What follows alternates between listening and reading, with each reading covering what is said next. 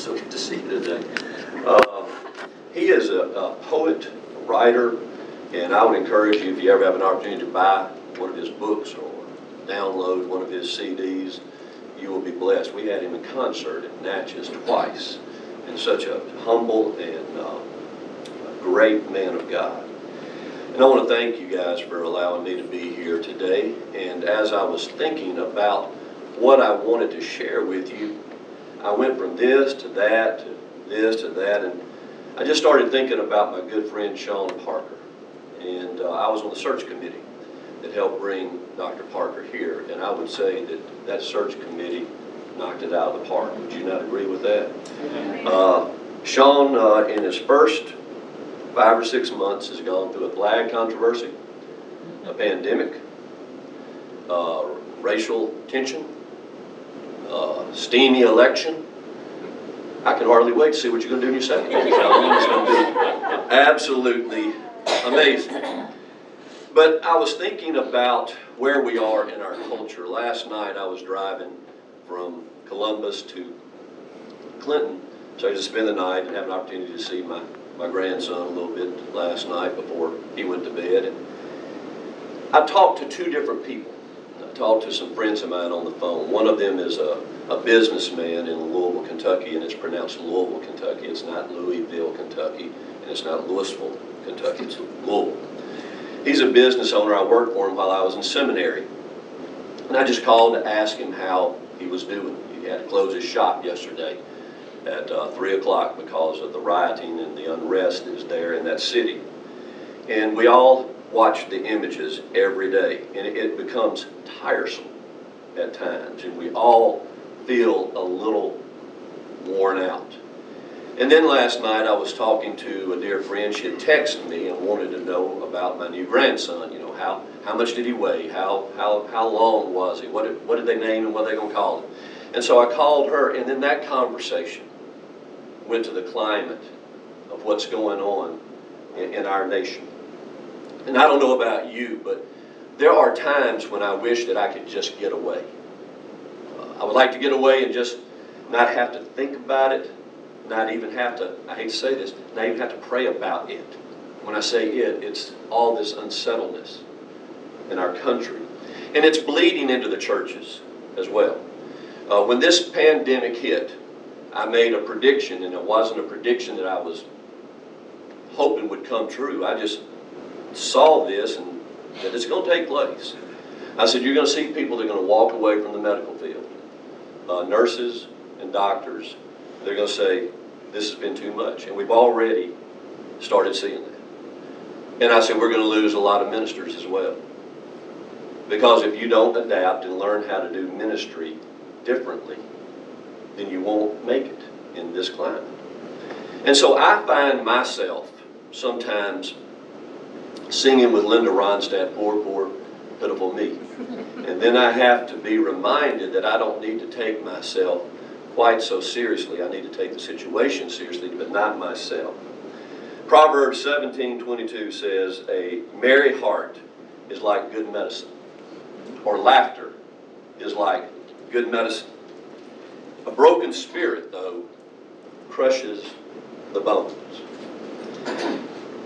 I want you to think about laughter just for a moment. We, we're, we're almost afraid to laugh now because we don't know if we laugh if it's going to be politically correct. We don't know if we're going to offend somebody. So there are just a lot of mad and unhappy people in our country, and they're in our churches. And I just decided that I just wanted to encourage you today. I just wanted to bring you a word of encouragement. You are special to me. Mississippi Baptist is special to me. I was Baptist born, Baptist bred, and when I die, I'll be Baptist dead. And I, my, my dad was uh, the chair of the executive committee years ago. He was on the board. He, he served as first vice president of the convention. So I, I've been a part of convention life for as long as I can remember. And I always enjoy coming here and being with you. But sometimes it's, it's, a, it's a little intimidating, especially when you have to preach in front of the 100 member board. I've had that opportunity a, a few times. And it can be a little overwhelming. And even coming here with, with you guys who are, are, are around church work and doing the Lord's business, it can be a little bit intimidating. But I have preached in some intimidating environments before. Uh, just last year, I preached at my 40th high school class reunion. Part of that weekend was they, they got a church in the city that would allowed us to come in there. Pastor didn't know me, and I got to preach to my classmates. That was intimidating. I want to tell you because they knew me before I was a preacher, and I have to always give a disclaimer. Not all, I wasn't always a preacher. And they remember some of those things. You know, I've done trial sermons, intimidating. But there is nothing more intimidating than preaching in preaching class in seminary. If you you never experienced it, back in 1986, when I was at the Southern Baptist Theological Seminary in Louisville, Kentucky, this is how it would take place. You would come into the classroom on your day to preach, and you could pick out any subject that you wanted. You could do a revival service, you could do uh, a funeral, you could do a wedding, you could do whatever you wanted to. And they would film you. And then later on, you had to set up a time with your professor to watch yourself, and he would grade you. All of the students, all of the students in that classroom had an evaluation sheet.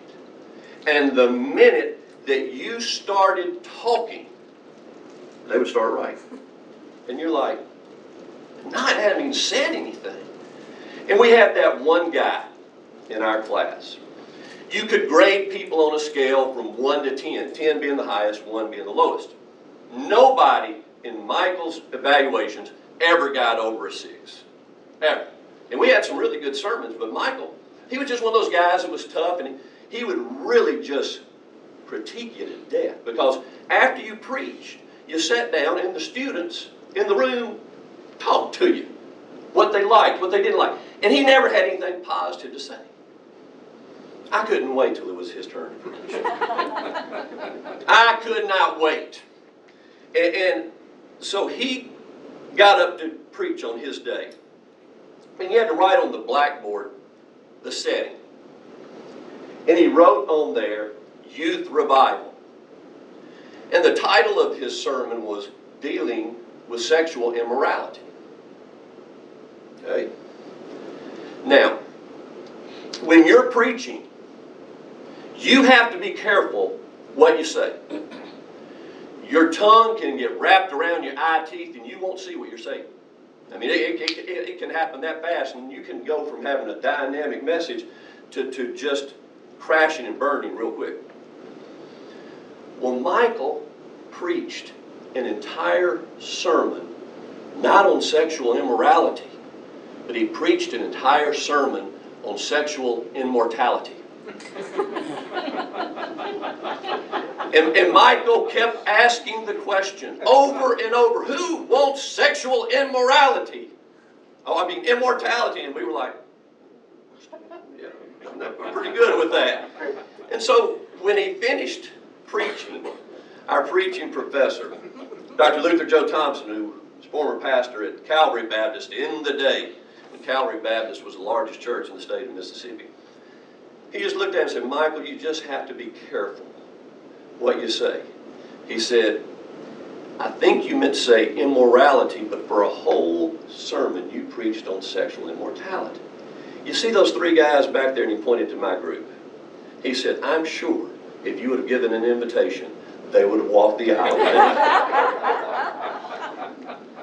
and I look back, and you can kind of you can kind of laugh at that. It, it, it, it's it's it's a it's a funny situation, but I'm sure to this day he remembers that because I remember it. I want to tell you about my first wedding. I was pastoring a church in Sparta, Kentucky, and it was about an hour's drive from uh, Louisville. And we would always drive up on Saturday night. They had an apartment attached to the uh, church, and we would stay in that apartment. And I'd the next day. I had one deacon, uh, let's see, uh, Ken Lafferty. Ken was single, and he had finally found the girl. Finally found the girl. I had never done a wedding before. and this was my first wedding.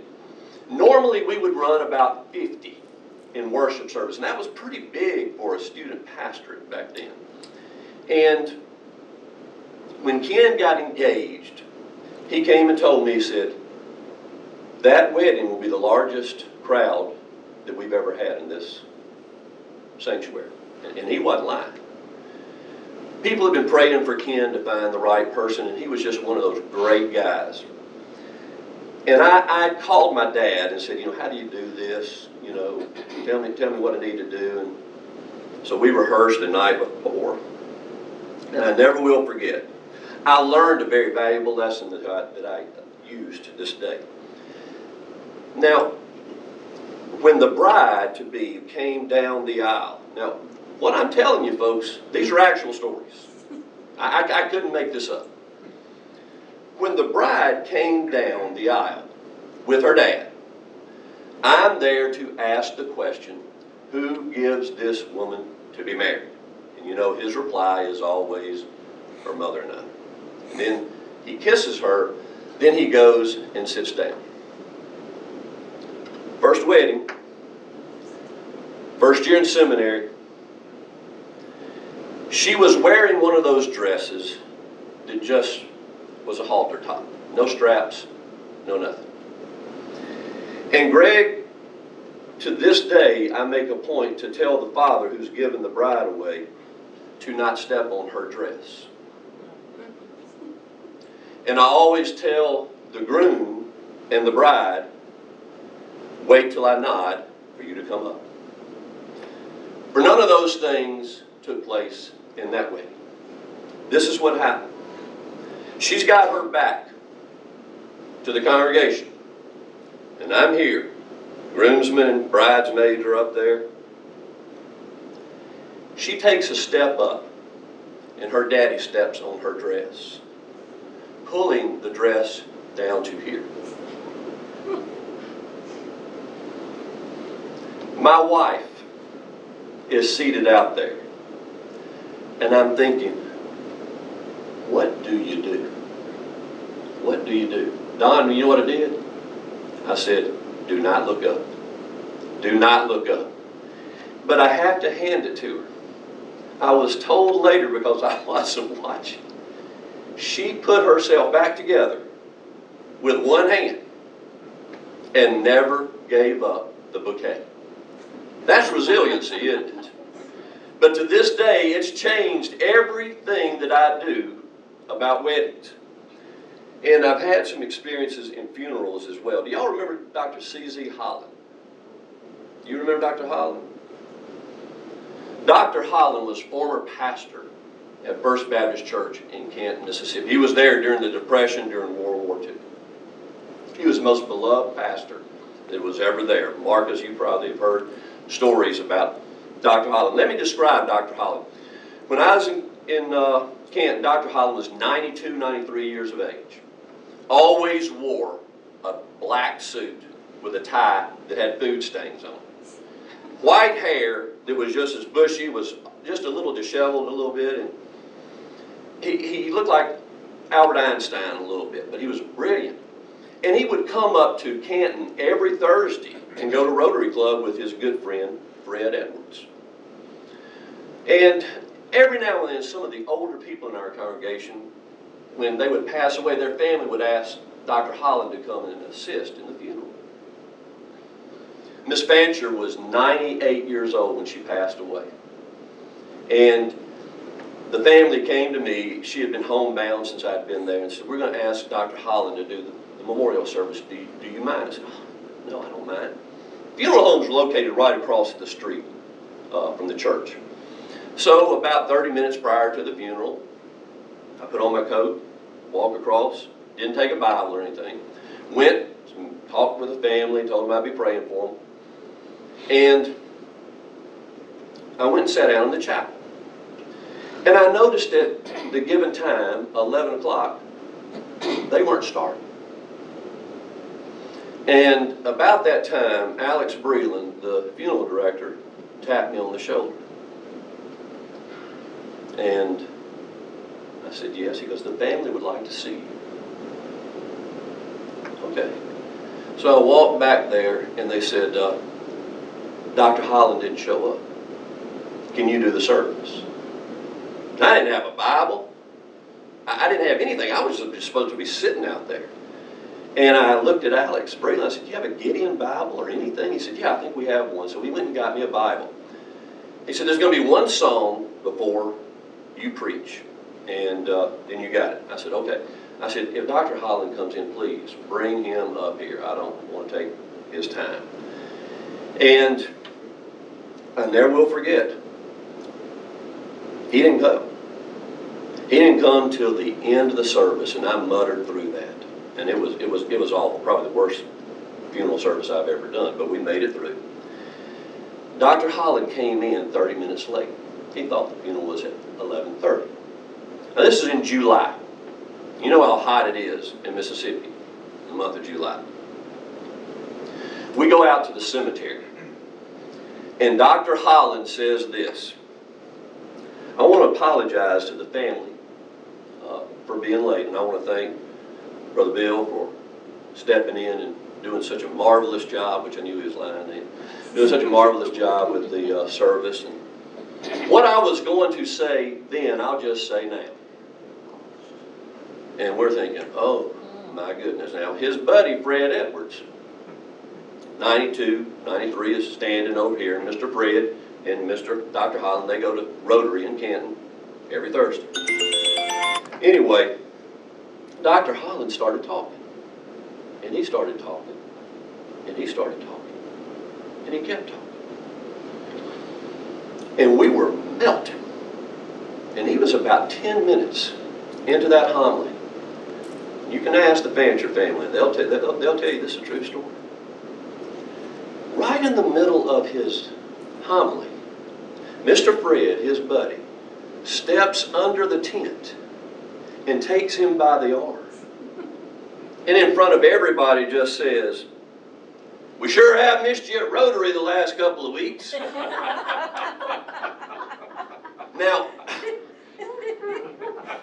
the pallbearers didn't know, they didn't know what to do. I didn't know what to do. And, and, and we're thinking, Mr. Fred has lost it. I mean, what, who does that? Who does that? And Dr. Holland said, that's uh, my friend Fred's way of saying, I need to, to shut it down. So that, that, let's have a word prayer. And so he prays. I'm not finished. Um, we're, we're all just sweating, and he prays, and we tell the family how much we love and appreciate them. And then I get back to my office, and I'm telling my assistants what happened. You're not going to believe what happened. And so I'm telling them the story, and about that time, the phone rings. And uh, my assistant says, uh, Brother Bill, it's uh, Mr. Edwards. Uh, he wants to talk to you. And I got on the phone. I said, Mr. Edwards? He said, Yep, this is me. He said, Pastor, I want to apologize. He said, Somebody had to shut him up or we'd still be out there. so he knew exactly what he was doing.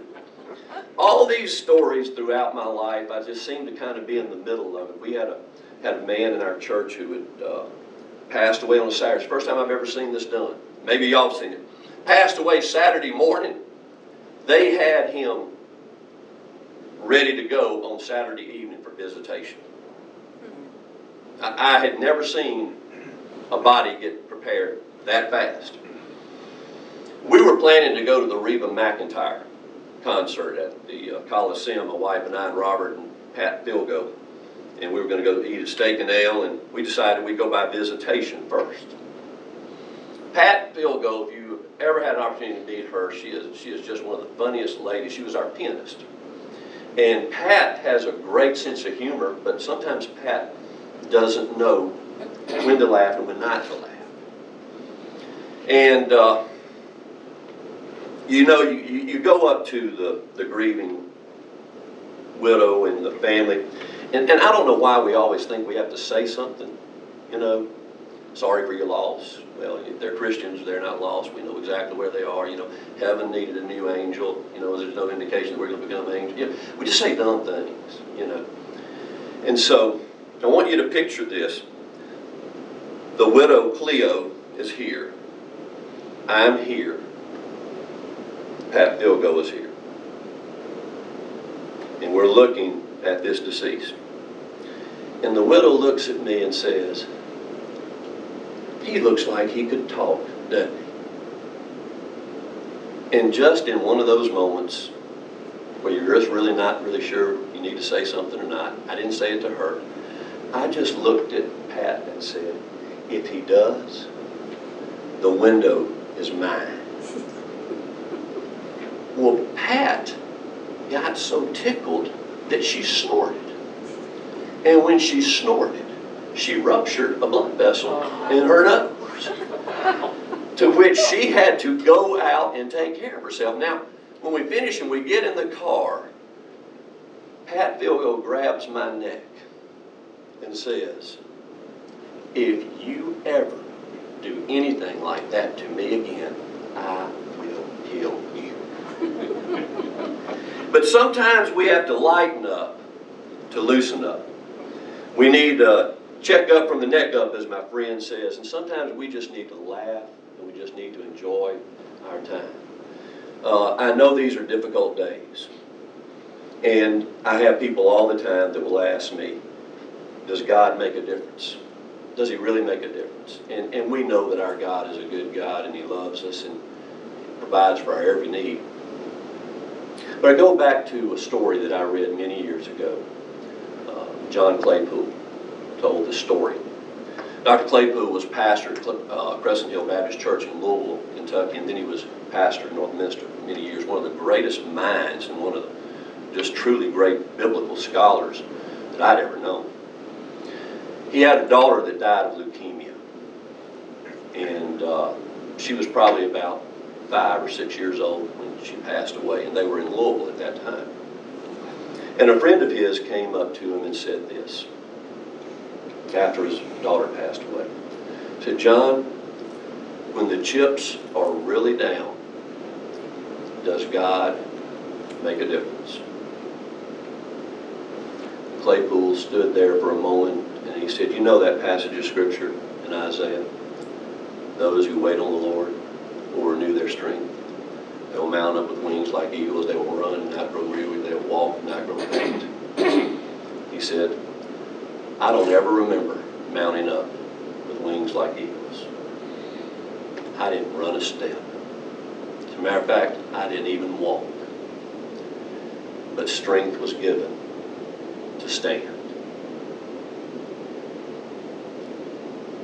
And that same strength will be given to you and me at this time. But isn't it a comfort to know that when we stand, we never stand alone? There's always a presence with us.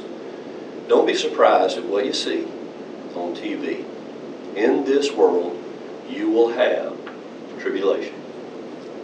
But be of good cheer, for I have overcome the world.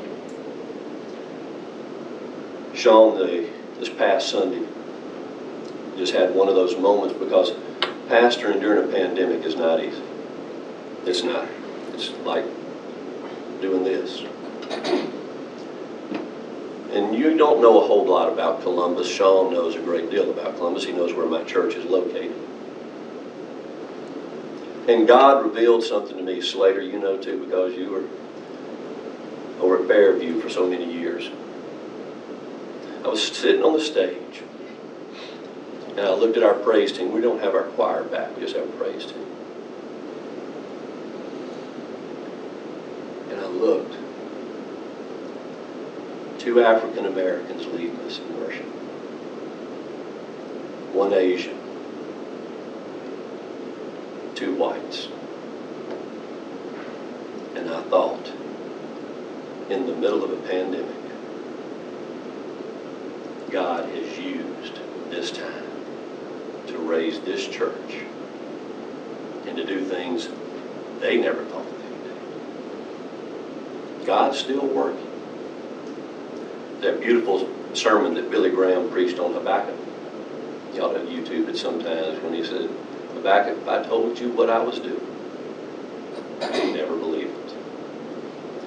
He's still on the throne, and he's still working. And after November, he'll still be on the throne. And he'll still be working. I, I just hope we were here to encourage you a little bit. I just want to tell you how much I appreciate all of you because I know what you do behind the scenes. And you're constantly in our prayers. And I want to just pray for you now, if you'd allow me to. Lord, I thank you today that you love us with a never-ending love.